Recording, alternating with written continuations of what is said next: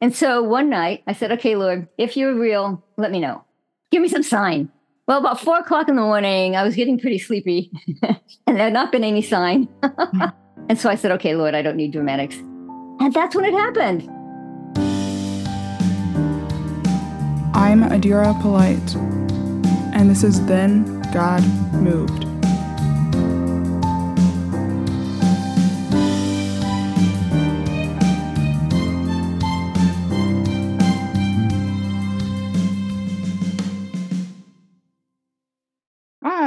Hey, I'm here. you're here. How are you? I'm good. Thank you. How are you? Good. I'm great. I'm so excited to be here with you. So, so excited. I have my whole collection, all of your books. Oh, Here. cool. So excited. So, for our listeners, I am sitting here on Zoom with Professor Nancy Pearcey. She is a former agnostic who has now become somewhat of a Christian elite intellectual. She is a trusted voice on many, many issues surrounding cultural Christianity and the church's response to the culture. So, the first book I purchased of yours is Total Truth Liberating Christianity from its Cultural Captivity. You have also authored a book called Love Thy Body answering hard questions about life and sexuality. And today we're also going to talk about your newest book, The Toxic War on Masculinity How Christianity Reconciles the Sexes. So you are what some might call a controversial figure. You're one who is able to anger all sides the secular world, the Christian world. You're calling everybody out. And that's something that I love about you. But first, I would love to talk about how I was connected to you, which is through Maybe God, hosted by Eric Huffman. So I was helping to produce your episode. I think it was while Julie, the lead producer, was emailing your son that the idea came to her mind like, hey, dear, you should try to interview her on Then God Moved. And that's how this all came about. So thank you so much for being here. I'm stoked to be talking to you. Well, thank you. And I'm glad you connected to Maybe God. That was a, a fun interview. I, I enjoyed talking to Eric. Yeah, Eric is incredible. I would love to talk about first your upbringing, some of the wounds that kind of shaped your early view of God. If you could share a bit about how you grew up, your family life, and your early thoughts on the Christian church. Yeah, so I was raised in a Lutheran home. I don't know if you know, but all Scandinavians are Lutheran. Just the same way all Irish are Catholic. So my mom's Norwegian, my dad's Swedish. The problem with an ethnic religion is sometimes parents rely more on the ethnicity to hold their kids. And so there wasn't a lot of real strong personal commitment in the way I was raised. But the thing that I mentioned in this book in particular, that my father was severely physically abusive. In, uh, in books on abuse, they will sometimes ask, was it open hand or closed fist? Mm. And it was closed fist with a, a knuckle fist, the knuckle finger Mhm. extended to make a sharper stab of pain. So yeah, it was he was punching, he was kicking, and so when I started asking questions in in high school about my Christian upbringing, not surprisingly, I ricocheted off into extreme feminism. Mhm. You know, I, I read all the major feminist books and and loved them. I thought they were great. I always had one feminist book on my bedside table, going at all times. Your Bible, well, along with the Bible. along with the Bible at that age. Well, when I so as I left my faith behind, I became a really strong feminist. Okay. And so I gave up my faith in high school and started on a search for truth and pretty much absorbed all kinds of secular isms. Mhm. Um, I happened to run across the ministry of Francis Schaeffer, uh, which is an apologetics ministry. It's in Switzerland. We had lived in Europe when I was a child. My dad had a job over there. And then as a result, I kind of stumbled across Francis Schaeffer's ministry, which is in Switzerland. I had never encountered apologetics before. Mm. So I was just blown away. I had no idea Christianity could be defended by good Mhm. reasons and arguments, Right. and that it had actual answers to all of these secular worldviews Mhm. that I had absorbed by that time. And, and I tell that story in a couple of my books. But what I haven't told before, on staff was a psychiatric social worker. Her name was Sheila Bird, and we called her Birdie. She's the one who told me, you know, you really need to get emotional healing from the Mm. trauma of your childhood. When I left home, I thought I could just wipe it out, right? I was going to create a blank slate. My, Right. pa- my childhood was so painful. I thought I'm going to recreate myself from scratch. Mm. And she's Birdie's the one who told me actually it doesn't work that way. Right. Thank you, Birdie. you do have to go back through all of the, the, the pain of your childhood and and apply God's love. I mean, the mm-hmm. bottom line is to work through to such a such a deep transformative experience of God's love that you know love heals. Love mm-hmm. is really the only thing that truly heals emotional wounds. I mean, we know that to some degree in human experiences. For me, Birdie was the first person. I had never experienced love like that before. Mm. And so, because of Birdie, though, I was able to sense better what God's love was like. In fact, when I first left L'Abri, my prayers were almost like, How would you talk to Birdie? Okay, talk to God like that. Mm, yeah, right.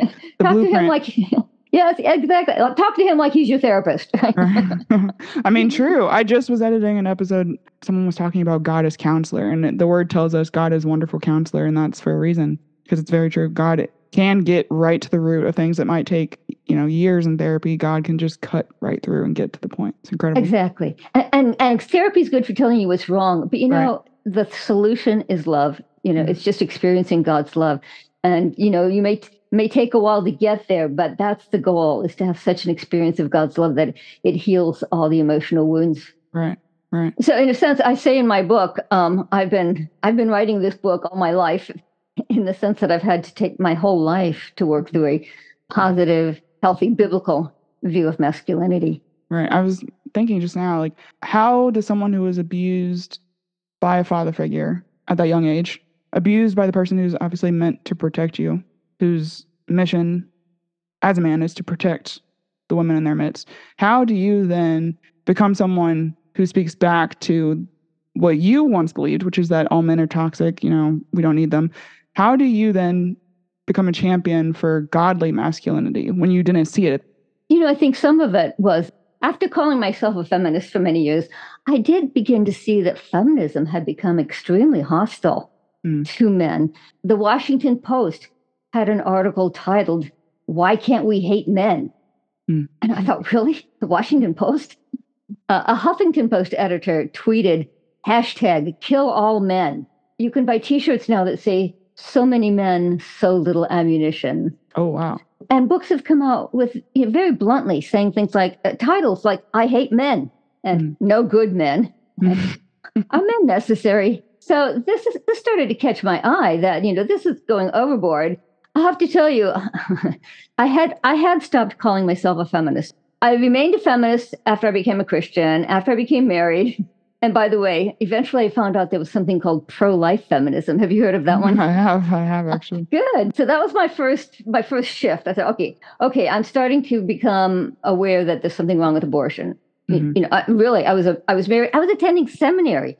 I had my first child, and I still hadn't worked out mm-hmm. the issue of abortion. Mm-hmm. Uh, it, in fact, it was Francis Schaeffer again who helped me with this because he had uh, presentations on abortion, and that's when I finally started realizing, oh, there are good, credible intellectual reasons right. um, to be against abortion.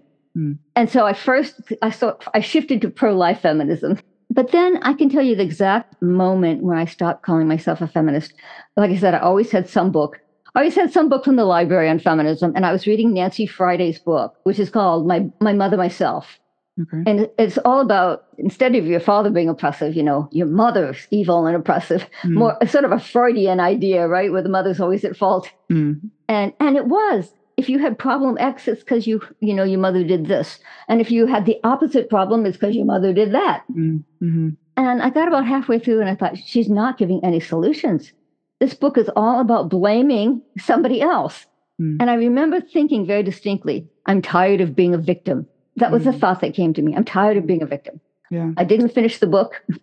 and that's when I actually stopped calling myself a feminist. Wow. Do you feel feminism is is the foundation of that is a victim mentality? Well, of course, it, there's so many forms of it, mm-hmm. right? Mm-hmm. Because there was a, an early form of feminism with people like Elizabeth Cady Stanton, and they were all pro-life, for example because abortion was starting to be more common back then in their day. So they had to take a stand on abortion. And the early feminists, the first wave feminists, were against abortion, and they were they were in favor of uh, you know promoting policies that supported the family. You know why we had Sunday laws? Not because of Christians, you know, wanting wanting Sunday to be sanctified. It was because of fathers. After the Industrial Revolution, well, back up. Before the Industrial Revolution, men worked with their wives and family all day, right? On the family farm, the family industry, the family business. And so fathers were deeply integrated into their family. Historians tell us that men spent just as much time with their children as mm. mothers did, which is really strange to us today. Right. In fact, here's a fun historical note. The literature on child rearing, on parenting, was addressed to fathers, not mm. mothers. Wow. So to, As the heads of household, right? Right. Right. Right. Uh, today, if you go to a typical bookstore, most of the books on parenting are written to mothers. Right. But back then, they were written to fathers. Yes, fathers were thought to be the primary parent. After the Industrial Revolution, well, it takes work out of the home. And so, of course, men had to follow the work out of the home into factories and offices. And for the first time in American history, men are not working with family members, people that they love and have a moral bond with. They're working as individuals in competition with other men. Mm. And that's when you start to see the language change. Because people were saying men are changing. Mm-hmm. You know, they're losing that caretaking ethos, you know, when they worked from home with their families and they're starting to become become individualistic, self-centered, egocentric. Look out for number one. You know, make it in the workplace at all cost. Right. And you even see the language of idol that men were starting to turn their career into an idol. Mm. And so, when was the last time we had that conversation? I know, I, I, right. And so, this was the first time, 19th mm-hmm. century, it was already happening. Many of the early feminists were very concerned about the loss of fathers. You know, they, they started writing things like, fathers are not visible to their children all week, you know, just on Sundays. Mm. You know, the leading psychologist of the day said, Never in American history has the American boy been so wild, so wild because he no longer had his father's supervision, mm-hmm. discipline. And never before has the American boy been so half orphaned, half orphaned, you know, because their dads weren't there anymore. And he said, boys are now being raised by, by women in the home, in the school, in the church. And so the the Sunday Blue laws, which is how we got onto this, it was to give fathers a day with their families. Wow, that is. they, they argued for shorter work weeks so that fathers had more time at home. They argued for a family wage, which meant paying fathers more so they could not wouldn't have to work such long hours. And they argued for Sundays off so that fathers could have more time with their children. Wow, wow. So back to the you realizing that you no longer identified as a feminist and that being because you decided I will not be a victim. The feminism that you were a part of at that time, would you describe that as being predicated on victimhood of some sort? Yeah, so it's more second wave feminism. Uh, so the first wave is what we just discussed back in the 19th century. The second wave was more like Betty Friedan. The one thing I began to notice is that every, every time I read one of my books on feminism, even though I love them, mm-hmm. as I was ended up angry. Mm. I noticed this that they always made me angry because I was always being told, you know, things are unfair. You know, society is oppressive. Men, in particular, are these, you know, overbearing, domineering patriarchs.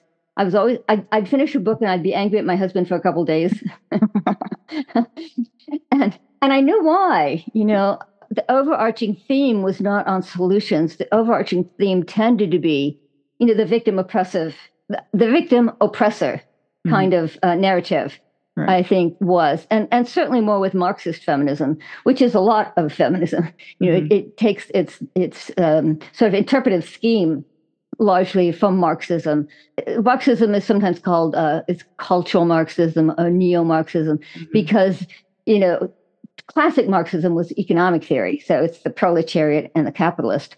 But people pretty soon figured out, you know, you could apply the same categories to virtually any group. You can apply it to race, class, gender, sexual orientation, and of course, male and female. You can right. apply it to almost any group and come up with an uh, with an oppression narrative. Mm-hmm. So yeah, I did think I did start to feel as if even though I, I, I you know I, I admit I, I love these books, mm-hmm. but I did notice that I was developing you know a victim mentality that you know society is full of evil, angry, oppressive men, and I was ready to start talking about solutions instead. I was really ready to get past that. Okay, fine, we've got problems, but what yep. do we do about it? Mm-hmm and so that that was kind of the shift in my mindset. Right. And it sounds like from what you've written the solution has been given to us by god. The solution time and time again goes back to god. So i'm curious about your conversion moment. We've kind of danced around it but at what point did you come to recognize that the god you grew up with that it maybe been re- misrepresented in various ways was the true god? Yeah so I went to L'Abri, and you have to understand that L'Abri was it was kind of a um, Christian community. What happened is that um, Francis Schaeffer, who you know always did, he was always known for his apologetics, mm-hmm. um, and what he did was called cultural apologetics. It was a little different. It wasn't like just you know um, making arguments in the logical ether, mm-hmm. you know these very abstract arguments. Mm-hmm. And it wasn't arguments either for like the historicity of the Bible, you know, the historicity of the resurrection. It was called cultural apologetics because he was looking at ideas as they percolate down through cultural forms like art and literature and movies and music. Mm-hmm. I'd never heard that before either. I love that. Wait, first, how did you end up there as a non Christian? yeah, that, that's what everyone says. Well, first, I was in Germany because, like I said, we lived there when I was a child. Right. And I had gone back, but I had no interest in going to a Christian ministry. But I had some family members who were traveling through my my father had been teaching in Ankara, Turkey, okay. uh, at the Middle East Technical University, right before the, before the military coup. And oh. all the Westerners were told, "You need to get out. It is too dangerous." And and they were traveling across Europe to get to the cheap Luxembourg flights. There were the special flights out of Luxembourg at the time, and so one of their friends said, "Look, if you're going to be driving through Switzerland, you need to stop at this Christian place." And so they stopped with kind of a tourist mentality, right? Oh, let's see what L'Abri is, you know, mm-hmm. because like I said, they were not strong Christians. Mm-hmm. But hey, my dad was a good tourist. So he wrote to me and said, um, come on down. We're going to stop at this place in Switzerland. So why don't you come on down and see us? So that's why I went to L'Abri, not to well. see L'Abri, not to go to a Christian ministry, but to see my parents before they went back to the States, because then I wouldn't be seeing them for a while. Um, but when I arrived, they had special um, discussion groups for people who were short term visitors so that they could get sort of to the heart of Schaeffer's form of apologetics, you know, very kind of concentrated discussion groups. And it was very clear I was not a Christian, you know, from the questions I was asking. And back then, L'Abri was very non structured. And the way it grew is that as other couples, many of them converted through L'Abri, they would say, We'd like to help you in this ministry. And they would buy a house down the street and open their home Wow. And so it was a ministry where you would actually live in somebody's home. And it had that ethos, you know, it was not an institutional ethos. It mm-hmm. had that feeling of actually living with a Christian family. And so an awful lot of people said what persuaded them of Christianity was not just the apologetics, although mm-hmm. that was important, but seeing a quality of love and Christian community that they'd never seen anywhere else. You know, hospitality yeah the gift true. of hospitality really and and i would say that was true for me too you know mm-hmm. I, I was impressed you know these guys weren't just talking the talk you know they really were living it out where you could mm-hmm. live with them and you know a christian celebrity can fly into a conference and he's a talking head at the podium but you don't know what he's really like mm-hmm. with his family with his mm-hmm. secretary but we saw francis schaeffer what he was really like and he was authentic so the turning point for me was that i had absorbed secular worldviews. Back up, when I was in high school, the reason I left my faith is because I couldn't get any answers.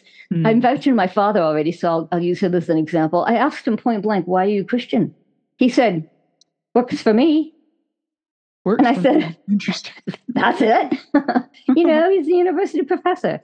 Mm. And I had a chance to talk to um, a seminary dean, one of my uncles. But I thought, a seminary dean, I should get something more substantial. And all he said was, don't worry, we all have doubts sometimes. Mm. As if it was a psychological phase that I would outgrow.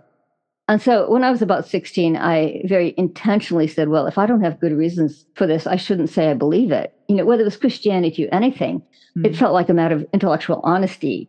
And that's how I got interested in philosophy, by the way. It wasn't an academic interest, but I literally started going to the library and pulling books off the philosophy shelf because I thought if I can't get any adults in my life to answer my questions, yeah. maybe these philosophers can, these dead guys, right? mm-hmm. That's their job. They're supposed to answer questions like what is truth and how do we know it? And is there meaning to life? Uh, is there foundation for ethics? Or is it just true for me, true for you? And I realized pretty quickly if, if there was no God, the answer was no. Right. You know, there was no meaning to life. There was no foundation for ethics. If all I have is my puny brain and the vast scope, mm-hmm. of time and space and history. What makes me think I could know any sort of universal, transcendent, objective truth? Right. Ridiculous. Yeah, that's how I thought of it. Ridiculous. So I had absorbed the you know sort of skepticism, relativism, uh, determinism. Of course, I never met, met any Christians who even connected with those kind of thoughts until I went to L'Abri. And so really the the turning point came be, is because I I worked through them, you know, with the staff at L'Abri. They knew the questions better than I did because they had studied these isms.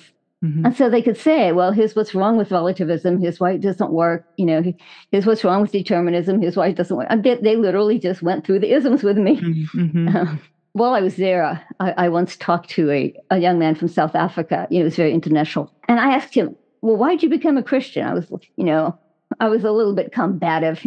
And he said, well, they shot down all my views. I thought, that's it? but, you know, in essence, that's what it was for me, too. They shot down all my isms mm. and showed that Christianity had better answers.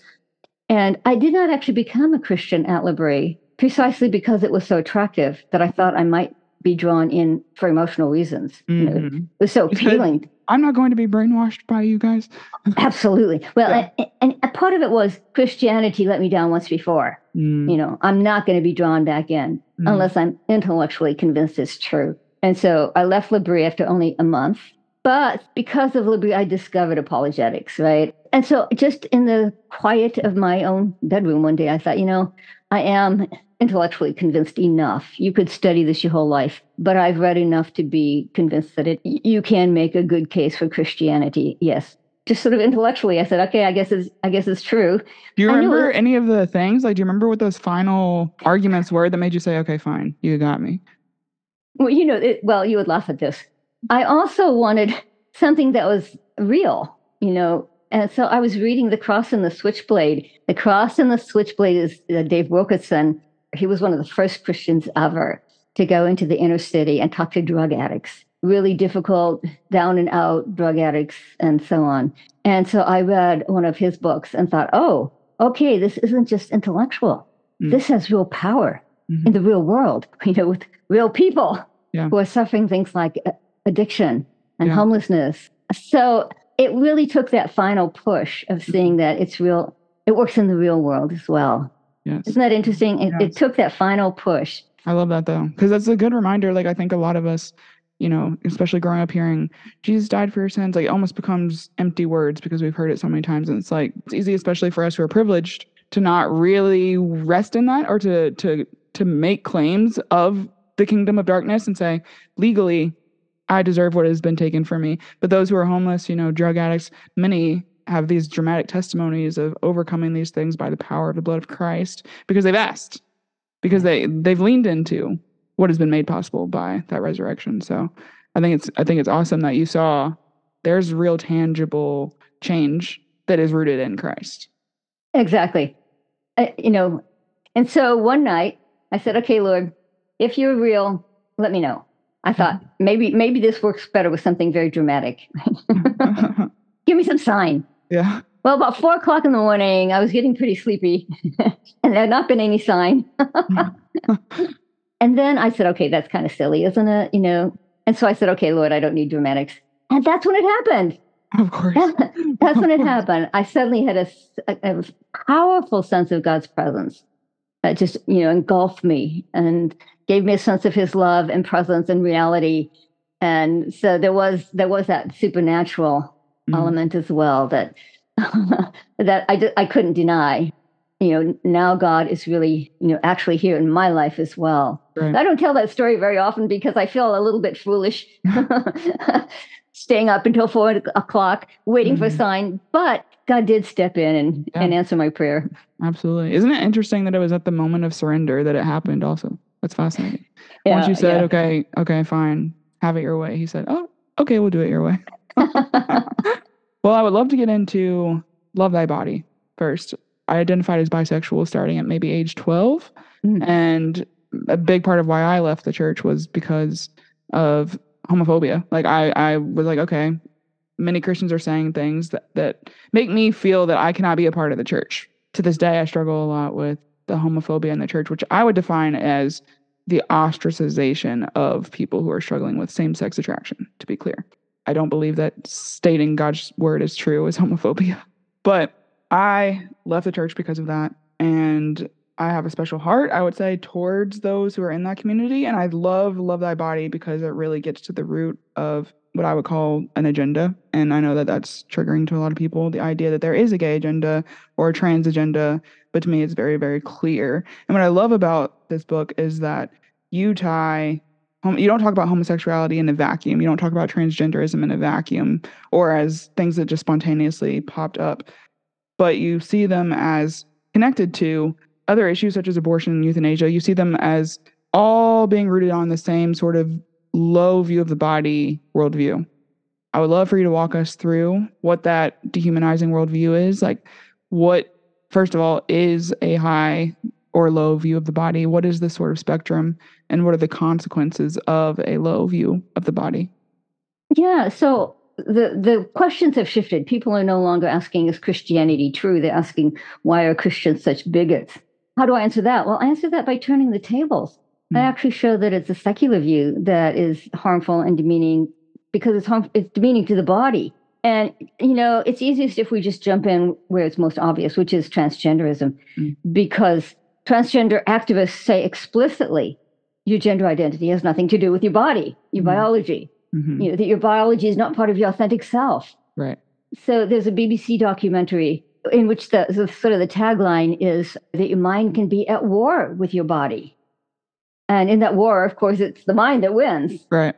Oh, there's another BBC documentary aimed at teenagers, and this young girl, she's obviously a girl, but she identifies as non binary. And she says, It doesn't matter what, this is her words, it doesn't matter what living meat skeleton you've been born in, it's your feelings that count. So the mm-hmm. body's been demeaned to a meat skeleton. I did read an, uh, a book by a Princeton University professor, because right? my job is to read what the academics say because that's what filters down to ordinary people eventually. What was interesting about this Princeton professor is, on the one hand, she acknowledged that transgenderism involves self disconnect, self alienation, self estrangement. I thought, wait, that's a defense. Sounds mm-hmm. more, like a critique. Mm-hmm. Those are the things I say in critique, right? That it, you know, it's it's it's disintegrating the person from their body. And then she said, but that's okay because, and here's her exact words: what the real body real is in quotes. She means the physical body. Mm-hmm. What the physical body tells us is nothing. It has no meaning at all. Oh, wow. I thought, well, that captures it. That's at the heart of the transgender ideology. It's that your body has no meaning. You know, it's a, it's raw material that can be manipulated, changed, you know, altered. When Descartes says, I think, therefore I am, even people who don't know philosophy usually know that one. What he was saying is, what defines me is how I think is mm-hmm. my mind. And he thought the body was just a complex machine that the mind operates a little bit like you drive your car. And so the body has been demoted to sort of a utilitarian you know, hunk of matter that, mm-hmm. that we can use for our own purposes.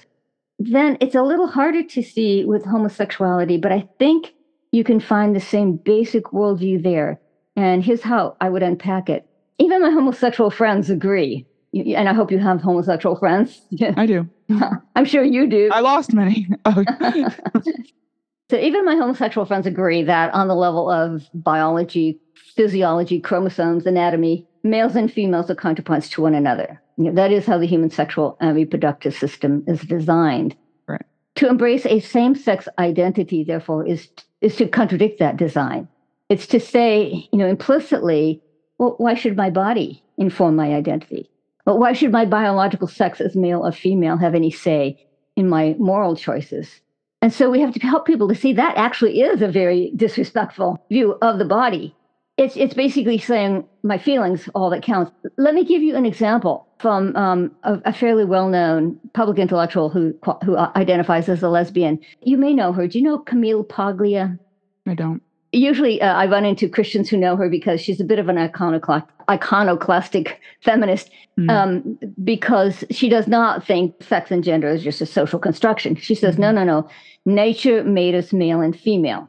I have a quote from her. She literally says, uh, sexed bodies are designed for reproduction, which is a, a somewhat of an odd word for an atheist to mm. use. Wonder, I'm like, is this nature with a capital N or lowercase? Yeah, it's almost like she's treating it with N, but uh, almost like it's a nature personified, right? right? Anthropomorphized. Then how does she defend being a lesbian? And here's how she puts it so nature made us male and female, but why not define nature? This is a direct quote. That's a direct quote. And then this is to fate, not God, has given us this flesh. We have absolute claim to our bodies and may do with them as we see fit. The logic, though, is if our bodies are a product of mindless, purposeless mm-hmm. forces, then they have no intrinsic purpose right. that we are morally obligated to respect. They give us no clue to identity. Mm-hmm. They give us no moral message. And so we can do with them as we see fit. Right. And so the answer to that, of course, um, is to say that the Christian view is nature does have a purpose. It does have a design. Yeah. That uh, even even science is on our side here because it's evident to observation mm-hmm. that living things are structured for a purpose. That eyes are for seeing, ears are for hearing, fins are for swimming, and wings are for flying. In fact, the entire development of the organism is directed by an inbuilt plan, a blueprint, that's mm. DNA. And that when we live in harmony with that blueprint, we will be happier we, and we will be healthier. Yeah. So that, that gives us a positive way to present the message. Right. If I'm a non believer listening to this, I wonder if there is any argument against these apart from admitting to a higher power. Like, are there consequences for everyone to this sort of low view of the body outside of the Christian worldview? Well, in my book, I do deal with other areas. It comes up in abortion and euthanasia mm-hmm. because um, in abortion, secular bioethicists today agree that life begins at conception. Right? The evidence from DNA and, genet- and genetics is just too strong to deny it. So, how do they get around that in order to support abortion if they're secular people? They'll say, well, the fetus is biologically human, physiologically human, genetically human, but it's not a person. Mm. And personhood is usually defined in terms of something mental, mental capabilities, you know, self-awareness, consciousness, even things like a sense of the future, you know, sense of wanting to live. Different bioethicists will draw the line a different place. But it's that same body mind divide. Do you mm. see that? They, they also are saying your body doesn't really matter. I don't care if you're biologically human. That does not give you any moral standing. That, that does not warrant legal protection. Mm-hmm. So, what they're saying is the human body is worthless, it's meaningless. In mm-hmm. fact, it can be um, tinkered with genetically, it can be it can be thrown out with the other medical waste. And, and actually, that's how the medical journals describe the body of the fetus is medical waste. Really? Yeah. Again, it's a denigration of the body. Right and the idea that the only thing this counts is you know the, the mental part of you i think therefore i am you mental you, you mind your emotions and so on it's the same divide and of mm. course euthanasia is the same thing in reverse. If you lose a certain level of cognitive functioning then you are no longer a person. And they actually use that language no longer a person. Used to be a person mm. but now it's only a body. And when it's only a body well then you can pull the plug you can discontinue food and water, you can start taking the organs out. When you lose a certain level of cognitive functioning, you don't become an alien species, you're still human, mm-hmm. But you have no human rights. Mm. That's, I think, where the broader issue is. Being human is no longer enough for human rights.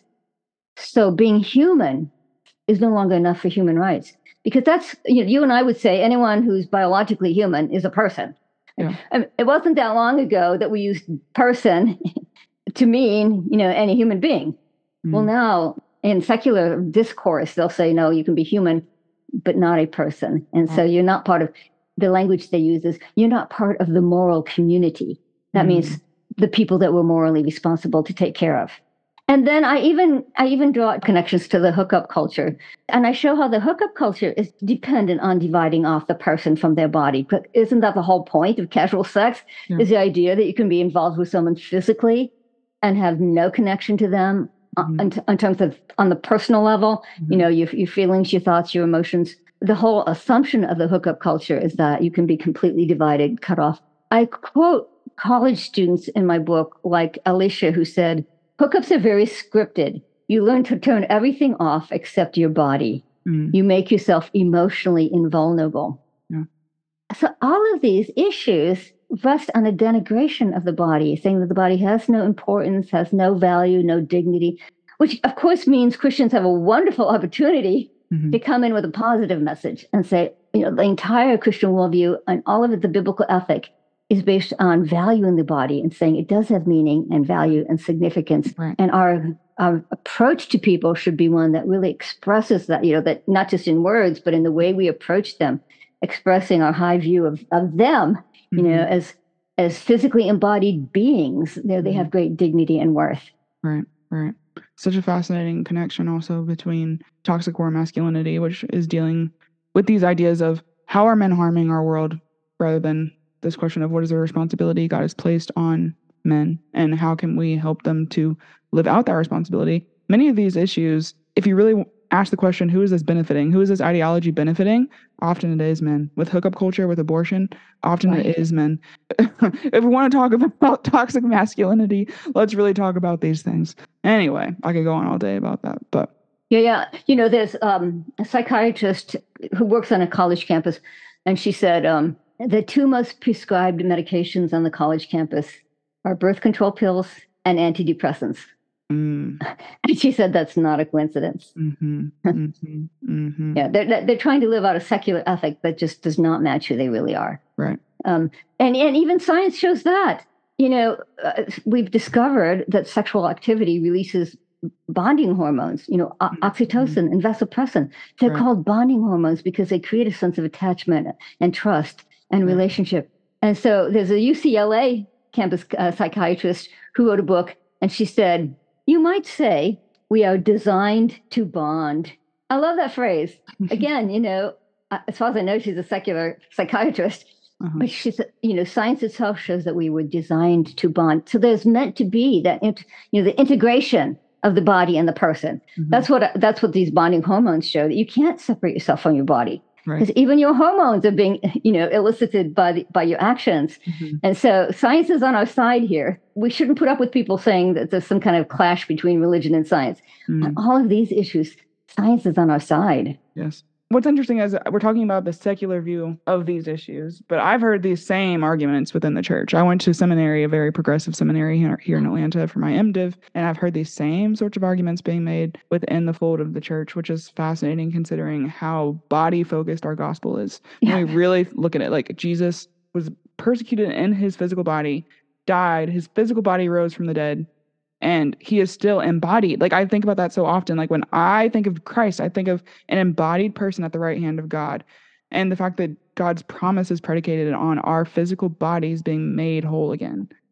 And we want to do away with our bodies. It's crazy. Exactly. I mean, the, the most important thing we do, we can do, is just recover our own heritage. I, I often start with the early church because it was born into an ancient Greek and Roman culture that also devalued the body Mm. for very different reasons. But they saw the material world as the realm of death, decay, and destruction. Platonism, Gnosticism, all of these isms said that this world, the material world, is is evil, even, and that the goal of salvation is to escape the physical world. And so the early church presented a message that was absolutely revolutionary because it said this world was created by the supreme God, not, not some evil God, but a supreme God who is a good God, and therefore it's intrinsically good. And the fall doesn't abrogate that. This is important too, because I, I meet Christians who think, well, well, yeah, that was that was creation, but now we live in a fallen world. You should think of the fall like a great, beautiful artistic masterpiece, and a child comes with magic marker and, and scribbles on it. Well, yeah, it defaces it, but the Mhm. original beauty still shines through. You can still see that it's a masterpiece. That's how we should think Wow. of creation. And then in the first century, do you realize that the greater scandal actually was the incarnation? Because they were saying that same supreme deity had entered into the material world. And so the incarnation is the greatest affirmation of the dignity and value of the human body. And then you're right, you've already jumped ahead of me because then I go to the crucifixion, where, mm-hmm. well, you might say Jesus did escape his physical body, which is what the Gnostics said we should aspire to do. But then what did he do next? he comes back Right. in a physical body. To Right. the ancient Greeks, this was not spiritual progress. You know, that's why Paul says in Corinthians, First Corinthians, the resurrection of the body was foolishness to the Greeks. Mm. They literally argued, well, who would want to come back to the realm of the body? Right, right. And then, of course, uh, the what, what's God going to do at the end of time? He's not going to scrap the physical world as if he made a mistake Mhm. the first time around. He's going to renew it and restore it. We will be part of that new creation. Mhm. We've lost, I think, a lot of our sense of the incredibly high view that Christianity has of the physical world. There's no other religion or philosophy that has anything like it. Mm. And so we should be out there, you know, with a positive message, first of all. Yeah. I, I have had a few Christians question me on that. I even had a Christian philosopher mm. who wrote a, re- a, review of my book and said, "Oh, Nancy's wrong uh, because she's saying the you know the materialist uh, has a low view of the body, right?" And she said, "No, no, they have an exalted view of the body. They have too high a view of the body." To which my response is, they think the physical world is all that exists, but that does not mean it has high value. Mm. If it really is a product of mindless, purposeless material forces, it does not have any high dignity or value. So you can be a materialist and think the physical world is all that exists without mm. thinking that it has high value. Mm-hmm. So that's the key. You know, my argument, my whole argument rests on well, actually, actually, they have a low view, mm. and it's Christianity that has a high view of the physical world because of the purpose of it. Mm-hmm. Yeah. Yeah. Well, and yeah, it's intentionally created. It's not just some random product of random forces. Uh-huh. You know, mindless, purposeless. No, there's a mind, there's a will, there's intention, there's purpose, there's mm-hmm. design. We're people who can live as if our lives have incredible meaning mm-hmm. In a way that the secular person just can't. Right. And that meaning also, in many ways, extending to these categories of male and female, which we believe are created by God, which brings us to the toxic masculinity. So your book is called The Toxic War the Toxic War on Masculinity How Christianity Reconciles the Sexes. Love this title. I think upon hearing this title, many people will probably roll their eyes and say, There's no war on masculinity. You know, there's one war and it's led by men against women. And I think what's so key about this book is you distinguish between the secular script for masculinity, which can and does harm women. Like you don't say, "Oh no, no, no," you know, you were a feminist for years. You, you're very aware of inequality and how it plays out to this day. But you distinguish between the secular script for masculinity with all of its many problems and God's actual design for masculinity. Can you parse this out a bit? Like, what is actual toxic male behavior, and what is Christ's response to that behavior? Well, what I think is interesting is it doesn't take a Christian to see this. You, are right that this book has has been um, the most controversial book I've written, which actually yeah. surprised me. Mm. you know, I mean, I did think Love Thy Body would be more controversial because mm-hmm. it does deal with homosexuality, transgenderism, yeah. abortion.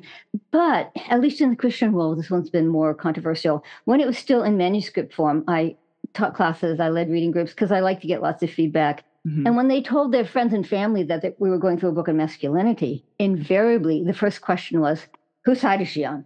You know, with that tone. And then the next question was always, and why is a woman writing a book on masculinity anyway? Men tended to assume that I was some male bashing feminist, mm-hmm. but more progressive types tended to assume I was a defensive, angry culture warrior. And so I put this study right at the front of the book because it says you don't have to be for or against. You know, there are different scripts out there for masculinity. Right. And and even secular people see it. This was a study done by a sociologist who's, who's not a Christian he gets invited to speak all around the world. And so he came up with this very clever experiment where he asked young men two questions. First, he asked them, What does it mean to be a good man? You know, if you're at a funeral and then in the eulogy, somebody says he was a good man, what does that mean? Mm. And the sociologist said, Young men all around the globe had no trouble answering that. Hmm. Immediately, they would start listing things like honor, duty, integrity, sacrifice, do the right thing, be a protector, be a provider, be responsible. And the sociologists would say, Where'd you learn that? And they'd say, I don't know. It's just in the air we breathe. Mm. Or if they were in a Western country, they would often say, It's part of our Judeo Christian heritage. Then he would follow up with a second question and he'd say, What does it mean if I say to you, man up, be a real man? And the young man said, No, no, that's completely different. Mm. That means be tough, be strong, never show weakness, win at all costs, suck it up, um, be competitive, get rich, get laid, I'm using their language. and so the sociologists concluded that young men around the world all have, uh, they feel trapped in a sense between these two competing scripts, that they intrinsically, inherently know what it means to be a good man. It's universal.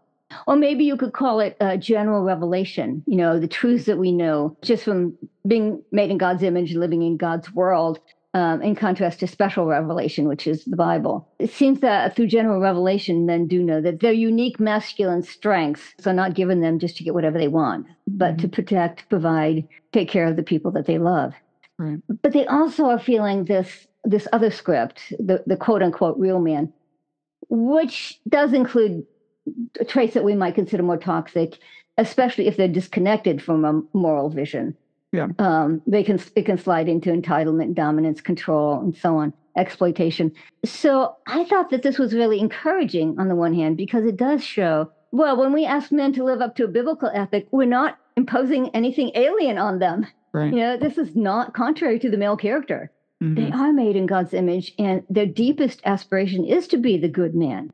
But then we have to help them maybe think through a little more critically, you know, the secular script that their culture is giving them uh, and so instead of accusing men of being toxic, which they don't respond very well to. Right now.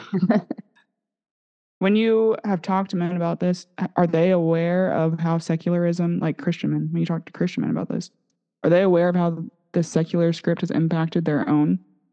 Well, the feedback I get from uh, readers is uh, you helped me to uh, think through that a little bit. I realized I had absorbed a lot of things from my culture.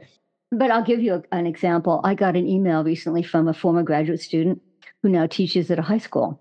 And she said, All my male students are into Andrew Tate. Andrew Tate, you know, uh, presents somewhat of a picture that attra- is, as attracting young men because he's he's you know he's he's athletic, he's fit. He talks about um, you know getting rich, being successful. Yeah. But what they don't realize many times, it, it's coming out because of the lawsuit, that he got rich by uh, having an OnlyFans business. Mm. That he manages girls who do OnlyFans, which he admits is pornography. I've seen him on an interview where he he says, "Yes, I am essentially producing pornography," and he called himself a pimp. So this is clearly a very secular model for masculinity. I was talking to my graduate student, and she said, "All my all my male students are into Andrew Tate." And then I said, "Where do you teach?" She said, "At a classical Christian school." Wow. And I thought, okay, mm-hmm. our young men are being drawn to some of these influencers who, you know, are giving them a model of what they think is masculine strength, but it's highly immoral. And so I, I like the way that you put your question, which is, you know, maybe we, we do need to help Christian men think think more critically. Yeah. About the secular script that's out there. Absolutely. Um, because I think it's actually gaining strength yeah. to people like Andrew Tate. Mm-hmm. Yeah, absolutely. And what's so sad is when this very secular, very ungodly masculine script is read as Christian by non Christians. And you do talk about this in your book. You talk about how the evangelical Christian man became exhibit A of this toxic masculinity. So, like, what even is that? How did that happen? Yeah, well, the, what's really challenging for us as Christians is that we have two groups, uh-huh. two very different groups. So, on the, yes, on the one hand, yeah, I, it was very easy to find examples of people claiming that any view of male headship in the home is going to turn men into these overbearing, tyrannical patriarchs. Mm-hmm. I'll, I'll give you just one. So, this was the co founder of the Church Too movement, which followed the Me Too mm. movement. And she said the theology of male headship feeds the rape culture that we see permeating American Christianity today. So what happened is the social scientists were listening to this, you know, psychologists, sociologists who are Christian, and they're saying, You're making these accusations, but where's your evidence? Mm-hmm. You know, mm-hmm. you're raising these charges, but where's your data? Mm-hmm. So they went out and did the studies. And in my book, I quote some dozen or so studies, finding that evangelical Christian men who are committed and attend church regularly actually test out as the most loving husbands and fathers Mm. Their wives test out as reporting the highest level of happiness with their husband's expression of love and affection. They spend more time with their kids than any other group, uh, 3.5 hours more than secular mm. fathers. They divorce at a lower rate than any other group, uh, 35% lower than secular couples. And then the real surprise is they actually have the lowest rate of domestic abuse and violence of any major group in America. Mm. And so, actually, it was reading this that made me decide I have to write this book mm-hmm. because I was finding this in the professional social science literature. You know, I had to go digging in journals, academic journals to find it. I thought, wow, we need to get that out. You know, the church needs to know yeah. that really committed Christian men are doing a good job. But of course, the pushback I, I always get is aren't Christians divorcing at the same rate as the rest of the culture? So the researchers went back to the data and they made that crucial distinction between men who do attend church regularly versus those who identify as evangelical but are nominal. Mm. You know, who uh, nominal. I have to tell my students this. N O M is Latin for name, so it means in name only. Mm-hmm. And so these are men who will claim to be evangelical and maybe even check the the Baptist box on the survey, but they attend church rarely, if at all. Mm-hmm. And they actually test out with all the toxic stereotypes. This is what's stunning. Their wives report the lowest level of happiness. They spend the least amount of time with their children. Mm. They divorce at higher rates than even the secular world, 20% higher. And they have the highest rate of domestic abuse and violence. So this is what we're up against. That, you know, if you just use the label evangelical, you're going to get men who are better than secular men, but you are going to get men who are worse than mm. secular men. And this is what the church is up against. I would say, you know, how do we, on the one hand, support the men who are doing well. Mm-hmm. How do we reach out effectively to these nominal men who are, you know, as you mentioned, you know, in a sense, they're the ones who are creating the stereotype yep. that evangelical men are toxic mm-hmm. because they are toxic. Mm-hmm. Um, and I have been asked sometimes, but why would they be even worse than secular men? And it appears because, you know, they're taking biblical words like headship and submission, but they're not giving them the biblical meaning they're infusing it with secular meanings, you know, from the secular script for masculinity. But then they feel religious justification for being that way, and then ends up even being worse than secular men. Mm-hmm. So how do we disciple these men? You know, how do we get a handle on that and and help them to understand that what they're doing, their understanding of things like headship is not biblical. Right. So interesting. You know, I, I'm always thinking as a non-believer, mostly because my ministry is geared towards those who have questions and you know part of the hope is to give them these first person accounts of what god has done and is doing. As a non-believer hearing these stats i might think okay well these truly christian couples are divorcing at lower rates because they feel they can't divorce or you know they the women are reporting more satisfaction because they feel they can't complain or you know these sorts of things. What do you think it is about a man who is truly walking in the ways outlined and instructed by christ? What is it that makes that sort of marriage different? Yeah so the, the sociologists admit that there can be a rose colored glasses effect to some degree. Mm-hmm. you know that might affect it a little bit the rose glass in other words what rose colored glasses means you know i'm supposed to be happy. I'm a christian mm-hmm. i'm supposed to be happy. Right. But they d- they don't think it covers all of it. And here's the interesting thing. This is part of the reason the book has been controversial. Two of my top researchers say that uh, it has nothing to do with the husband's gender theory. In other words um, my book has been attacked by egalitarians who say i'm giving ammunition to complementarians and then it's been attacked by complementarians who say, I'm giving ammunition. They use the same mm. word. I'm giving mm. ammunition to the mm-hmm. egalitarians. and the irony is, I say point blank in the book that I'm not even engaging that debate. I'm looking at the attacks from the secular world. So, one of my top researchers is Brad Wilcox. He's a sociologist at the University of Virginia. He says, you know, in my research, I'm just not finding a difference based on the husband's gender theory, you know, whether he's complementarian or egalitarian. He even did a study specifically on egalitarian couples, and he reports they don't seem to be any happier. But he said they don't test out any happier. What does make a difference?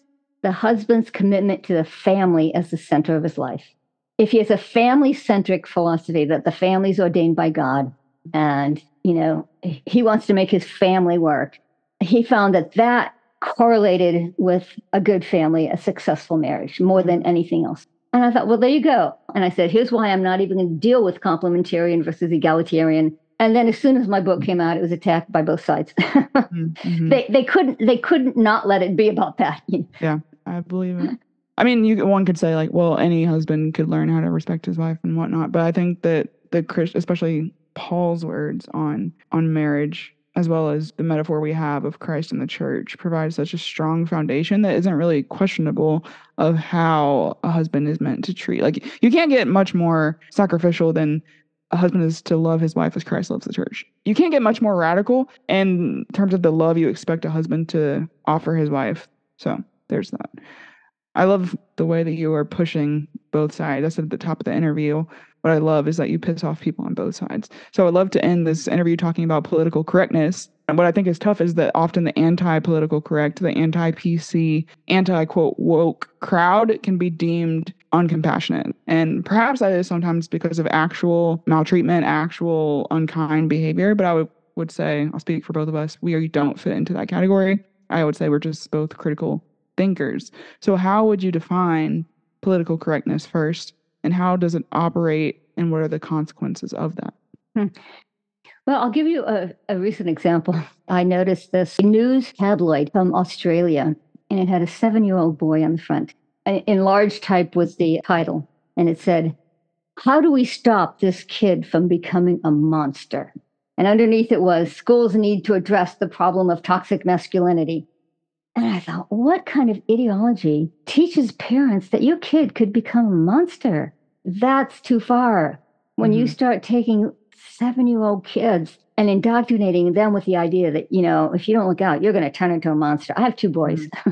I'm kind of sensitized to this. Here's the deal it is true that boys are falling behind. This might be part of the anti-woke thing. Is it's time to recognize that, you know, up until now, we've really wanted to promote girls, and that's great girls and women, you know, like in education, that Title IX or the 1994 Gender Equity Act, which poured millions of dollars into equity workshops and curriculum and so on to encourage girls.